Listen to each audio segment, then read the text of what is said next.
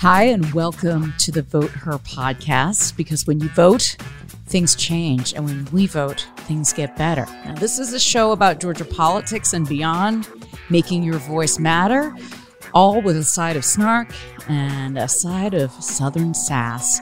Hi, I'm Mara Davis. And I'm Senator Jen Jordan. Welcome to our first podcast. Okay, so this is a very exciting thing. Welcome. Senator Jen has agreed to be a part of the podcast world. I know. It's so exciting. So I want to give a little background on how the two of us got together. Jen, you're a senator. Tell us what district you're senator of. So I represent the 6th district, which encompasses large parts of Cobb County and Fulton County, City of Atlanta, Smyrna, Vinings, Sandy Springs. So suburbia that we hear all about, we're smack in the middle of it. And was this your first term? No, I won a special election in 2017. So this is my first full term I just finished. And then I'm running for re-election in November. Okay. So now that we got that meat and potatoes out there about who you are and why you're here, just for those listening, this is the first time we've actually met in person, and it's very COVID friendly. I want everybody to know. But I became fascinated with Jen after watching her speech on the House floor with the House Bill 481, which was the heartbeat bill. And the first time I really saw you or became aware of you was watching your magnificent speech. And not only were you speaking so eloquently and beautifully, and it connected with me so much, that white crisp suit that you're wearing, everybody can look that up on YouTube, and we can listen to a little bit of it here. No abortions over 20 weeks. This is the current state. So how does this bill change the law? It will now effectively ban all abortions before an embryo or fetus is viable outside of a uterus and before a woman or girl knows that she's pregnant.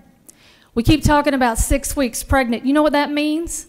That means that maybe the woman is about 1 to 2 weeks late after an expected menstrual period. And yes, I am talking about stuff I don't want to talk about in this chamber, but let me tell you something. If you're going to get into the most private areas where women are, then you're going to have to listen to it. Today, Senate Republicans ignore precedent, medical experts, women, and the OBGYNs in this state, the very physicians whose whole job it is to deliver healthy babies and to keep women healthy. If you want more healthy women and babies, if you want to care for women and babies, if you value life truly, you would listen to the people who dedicate their lives. This is what they do. But instead of that, not only are they ignored, but they have been threatened and told to stand down or face cuts to, let me be clear, because we heard it in the beginning, cuts to maternal health funding, family planning funding, rural birth centers, all the things that we said we were funding. Yeah, there have been threats. You know what? Voters have a right to know the lengths to which members of this body will go for politics. And let me be clear, that is what a woman has a right to know. So I listened to that speech and thought, wow, I really have to get to know this woman. And so I reached out to you. I don't know how much you know about this. So I reached out to you on Twitter in your direct message. And I said, are you looking for anybody to do your PR? Because I'll do it for free. I don't care. Whatever you need, I'm going to do it for you because you move me so much. No, and I remember getting that message and I was like, oh, Mara Davis. Well, you didn't respond to me directly. I don't remember who I dealt with at first. I think it was probably my aide, because at that point in time, we were getting a lot of incoming because of the speech and because of, you know, the attention around all of the various heartbeat laws that were passing in a lot of the southern states. So, you know, we had a lot of emails, a lot of calls, a lot of direct messages. And so she kind of had stepped in at some point.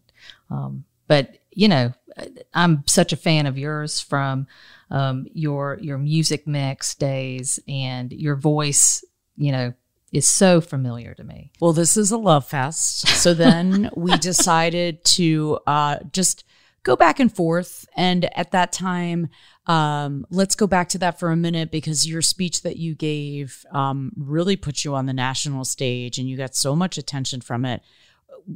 But you weren't really expecting that, were you? No. And in fact, that wasn't the purpose of the speech. You know, the purpose of the speech was to try to move some of the people in the chamber, and talk about, you know, choice and women's health care and abortion rights in a way that hadn't been talked about before.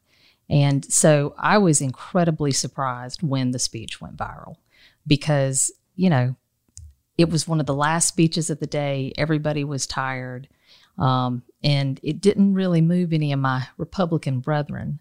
So, you know, when we came out of that situation, you know, it was a very you feel very dejected, you know, when you kind of put it out there and thinking maybe you're going to change somebody's heart.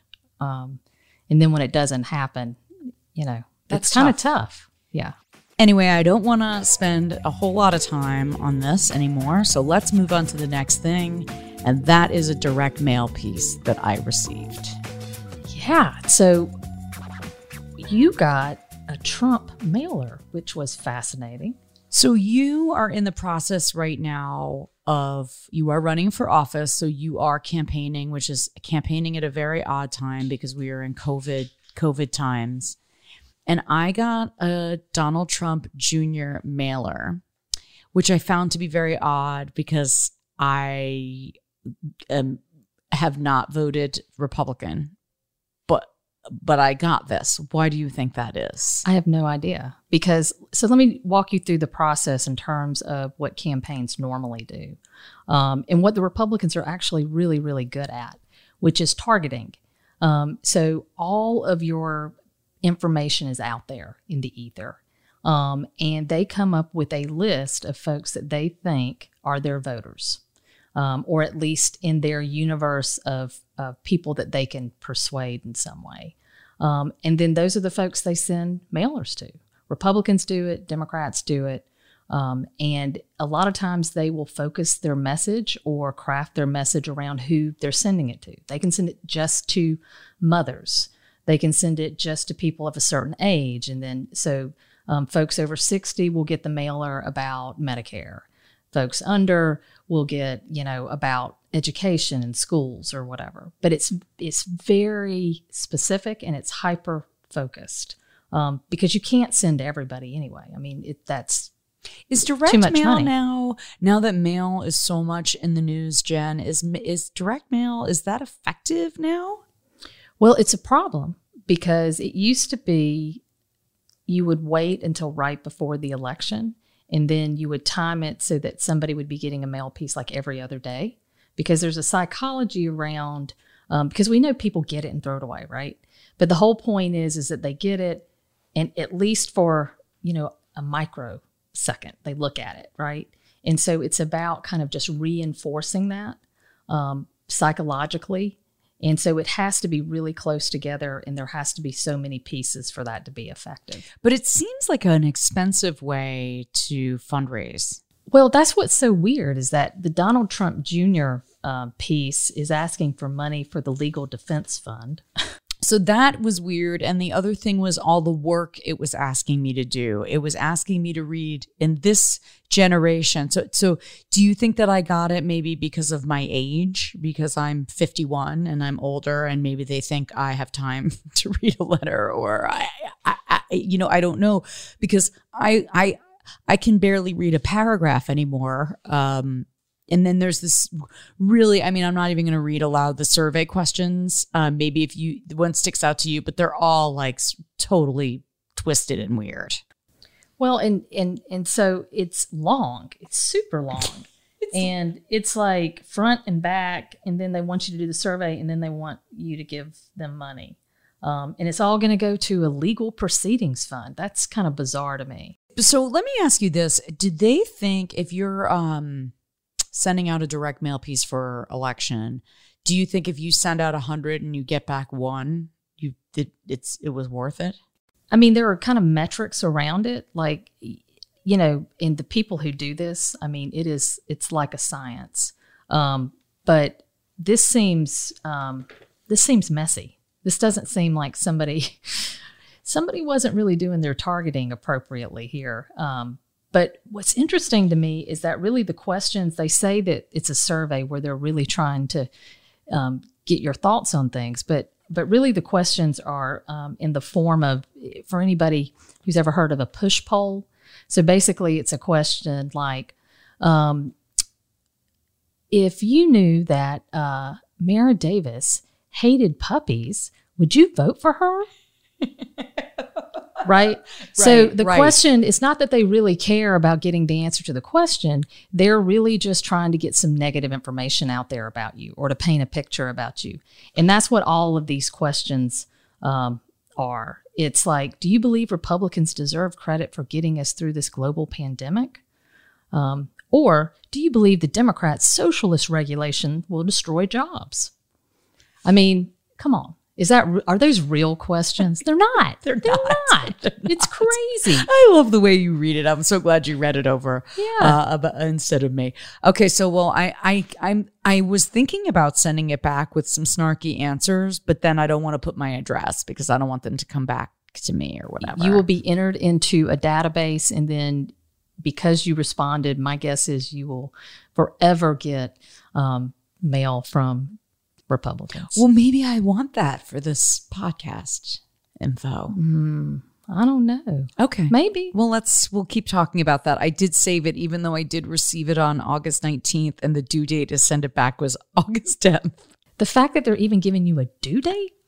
Like, come on. It's like 20-something questions, and then they want you to, like, give them money, but they're also going to tell you have to do it by a certain time. It's the craziest thing I've ever heard. It's bizarre. So do you think that the Georgia GOP is aware of that? So all of this is coming from the national level. Okay. And for legal reasons, all of these entities really are legally separate. The national party can give money to the state party, and there really isn't a limit on that.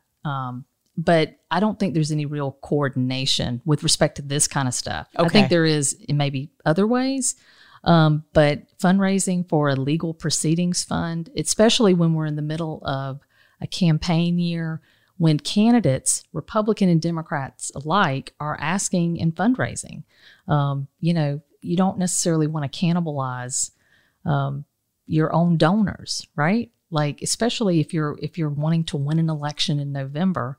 I mean, I'd rather give money to a candidate rather than some legal proceedings fund. Okay, well, that is a really good segue, and I want your response to this because I think we're all inundated right now with political campaigns, Democrat, Republican. The commercials are everywhere. We see it online. And obviously you're fundraising too for your campaign. And I think it would be a great explanation from you right now as a senator. Why should we give to candidates, and why should we focus on giving to local candidates? So I think one thing we've learned from the pandemic is that who represents us matters. I mean, it matters in a really big way. I think a lot of times politics feels really far away, and policies really don't affect us, especially kind of state level and federal level. It's like the higher you get, the less salient it feels to our lives. But I think that the pandemic has kind of really clarified for a lot of folks what we're talking about. And so all of that starts at the local level. I mean, at the local level, those are the people that are making the decisions that are probably most direct you on a daily basis. And so that's important to know who's running, know who you want to support, educate yourself as much as possible. But then the other part is the people that you do support, you should support them financially. Because let me tell you something, especially at the state level, senators and House members don't get paid much. Their salary is about $17,000 a year.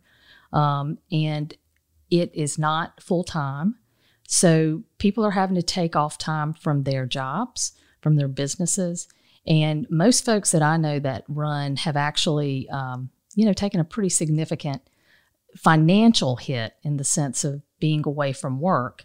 But they do it because, they know it's the right thing, or they want to do good things for people. And so it's so important, if we want really good people to continue to serve, that you almost have to look at it like an investment. It's like, okay, I want these types of candidates to run and these types of people to represent me. And so the only way to get there is to really invest in them, to make sure that they can get there, because campaigns are incredibly expensive. Because you're paying for your staff, you're paying for all your advertising, you're paying for all your direct mail, you're paying for digital, all those crazy digital ads that pop up, right? And all the direct mail pieces that you are doing. Before the pandemic, one thing, it's called Field, was a really big thing where you would have folks canvass, go door to door, and make contact with voters. And so you personally or your campaign? All of the above.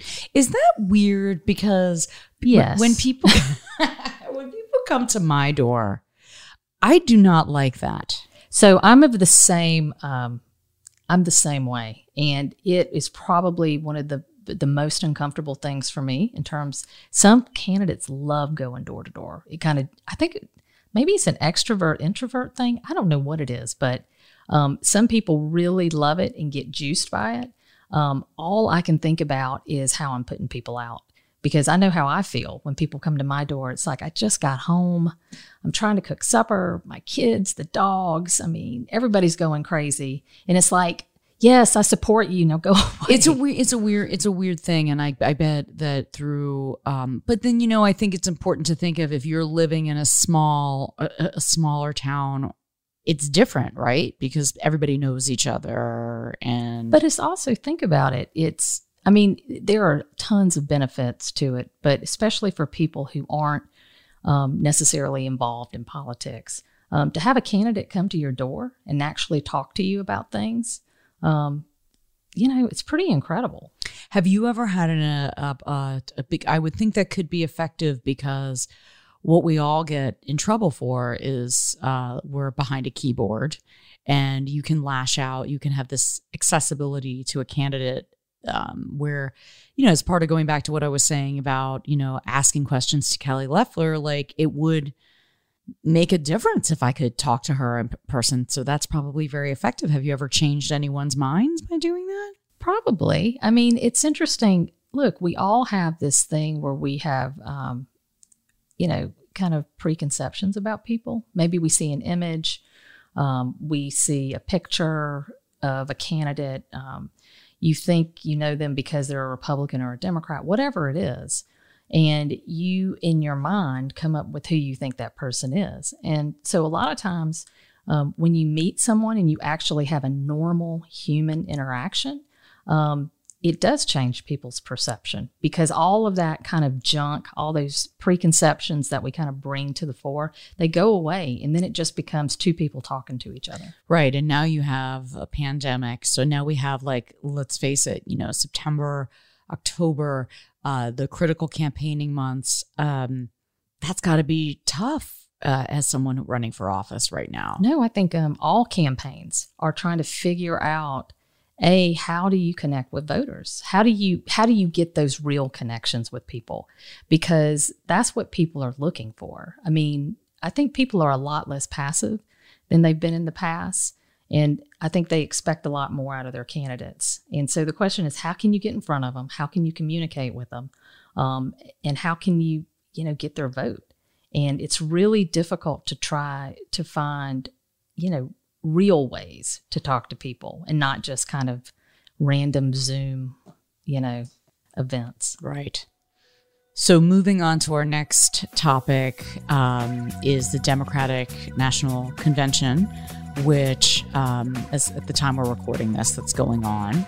And let's talk about Kamala Harris for a minute, because obviously I think she's the very big star of all of it. And you talking about campaigning and in person, and certainly it has been an absolute game changer this year.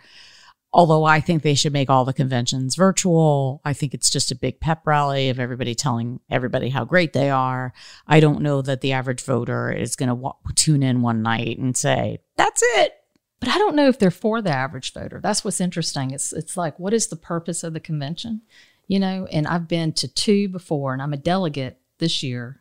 And it is such a bummer, because they really are like big pep rallies. They really are for the people who are going to be on the ground and get those voters out. It's so energizing to be kind of in that space and feel that energy. And then kind of take it into November. So it's been really weird. It's been nice, right? Highly produced, beautifully done, but just, it's just not the same. Well, that's a really, really good take, which is why you're the boss in this relationship. No, but look, that's what's interesting. It's like, yes. What's the point? Is the point to get to reach voters? Well, that's the whole thing. So, I mean, I don't know. I mean, I think we both agreed that the roll call, that was my favorite part. Yes. And they should definitely maybe keep that, because regular roll call is like not fun. So that was great. Now let's talk about Kamala Harris for a minute, because this was a huge deal. First African-American vice presidential nominee. I think a lot of people saw her and just felt, wow, this woman's so incredible. But you had brought up this clip we're going to play about her grilling Supreme Court Justice Brett Kavanaugh. Can you think of any laws that give government the power to make decisions about the male body? I'm happy to answer a more specific question. But male versus female. There are medical procedures. Okay. That the government has the power to make a decision about a man's body? I thought you were asking about medical procedures that are unique to men. I'll repeat the question. Can you think of any laws that give the government the power to make decisions about the male body? I'm not thinking of any right now, Senator. Why did this speak to you so much about her? Man, you know, what's interesting is that she is clearly comfortable being a strong woman, and she's comfortable in her skin. She knows what her strengths are, and she uses them. And to me, I mean, you know, I can't imagine how intimidating the U.S. Senate has to be. And I can't imagine when you had all eyes and cameras on you, when you have Justice Kavanaugh, you know, Brett Kavanaugh sitting there and you're having to question him. And man, she delivered. That's difficult to do. So as, you know, as a woman and then as a lawyer, I was like, ooh, I like that. And isn't it interesting, because what she was doing right there was a very simple A to B question. It wasn't a read thing that she had to break it all down. It was yes or no. Well, and what was fascinating is that because it was so simple, there's not a way to get out of it. Right? There's not a way to kind of create this construct. But I even remember watching it and the look on his face, it was quizzical, because he kind of looked up and you could see that he was really thinking like, huh, well, how about that? and that was such a great moment, because it just kind of clarified exactly what we were dealing with. So do you think enough people know her and understand her and know enough about her to feel comfortable about this ticket? Do you think people were happy with that choice? I think so. I think it definitely, in the middle of this pandemic, the fact that she had run for president and has her own constituency and people who support her. And so we've gotten to know her up to this moment, because if Biden would have chosen somebody that hadn't run for office and wasn't really well known nationally, in the middle of what we're dealing with the virus, how do you get to know somebody like that? Right. I mean, who may be in their state a real superstar, but no one else knows nationally. So I think that this was a good pick on so many levels, but I think situationally it was probably the best pick he could have made. All right, so we're going to have to keep our eyes on all of that. And then, of course, the Republican National Convention is coming up, which we will all watch, which I think will be interesting, too, because I think there's people who are Republicans and then there are people who are Trump supporters. So I think, do you think it's challenging for them to get speakers because of that? No. I mean, I think that there are people that are Team Trump. I mean, that's the thing about Trump. People either love him or hate him. And so the people that love him are willing to go all in.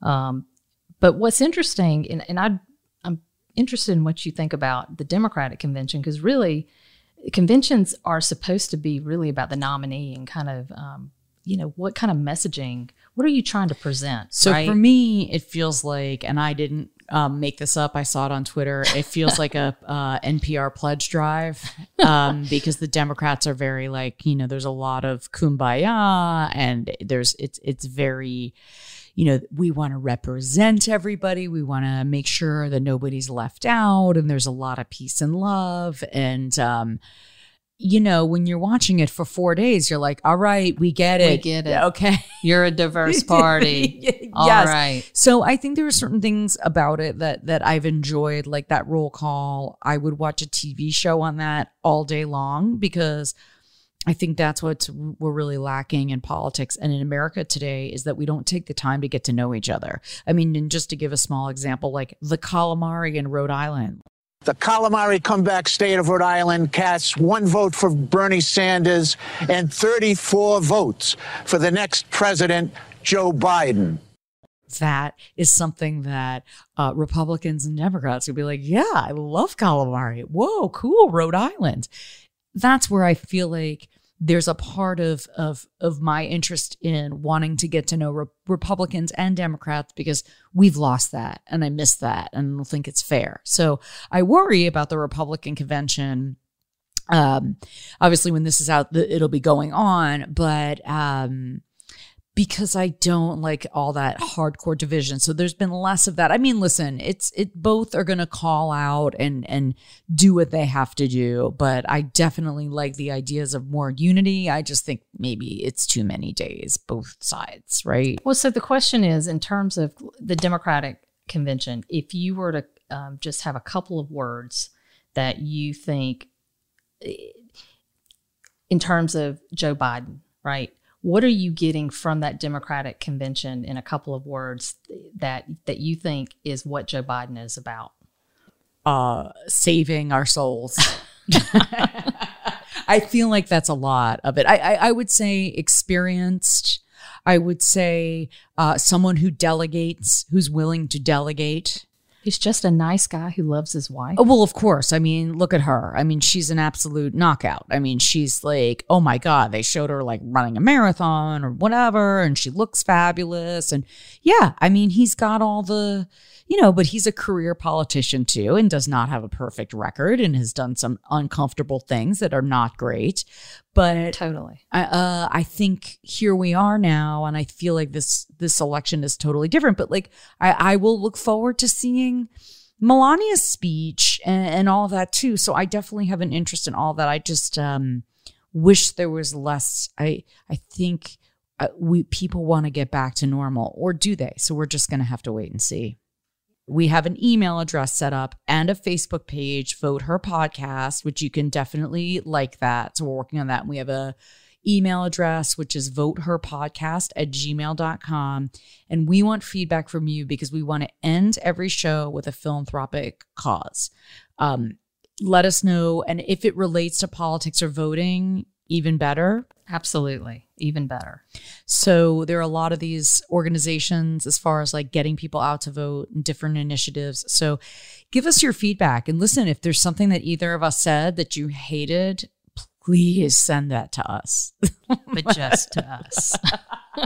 Oh, no, I love mail. That's like from my days on the radio. Feedback is great. I mean, because I think when criticism is constructive and fair, and that's why one thing I try to do on Twitter is I always try to turn a hater around. I always do. That is like, if someone, like, because I'll look at their feed or whatever, and I think sometimes people just need a hug and nobody pays attention to them, and then you're just mean, and then somebody is nice to you one day. I learned that from Sarah Silverman, who befriended one of her haters on Twitter, and I just thought that was the greatest thing, because I believe we have more in common than different. Well, no, and sometimes you just have to. I mean, people have certain expectations or make certain assumptions, and sometimes you need to make sure that they know who you are as a human being. That's right. So let's get back to that. We're going to keep talking Georgia politics. We want to thank Terminus Records. They've provided the music today, the Bellwether Project. We want to thank our executive producer, Christina Loringer. We could not do this show without her. We would not know what we were doing. Amazing. And when you find us on whatever podcast or whatever platform you're listening to, please give us a 5-star review, even though it's just our first show. So cut us a break. We're going to get better. But give us a good... It feels like social promotion there. You have to do this at the end of every podcast. That's what everybody do. You know, you give that laundry list. I know. I'm kidding. Follow us on Twitter at Senator Jen, at Mara Davis, and we will talk to you next time. Thanks.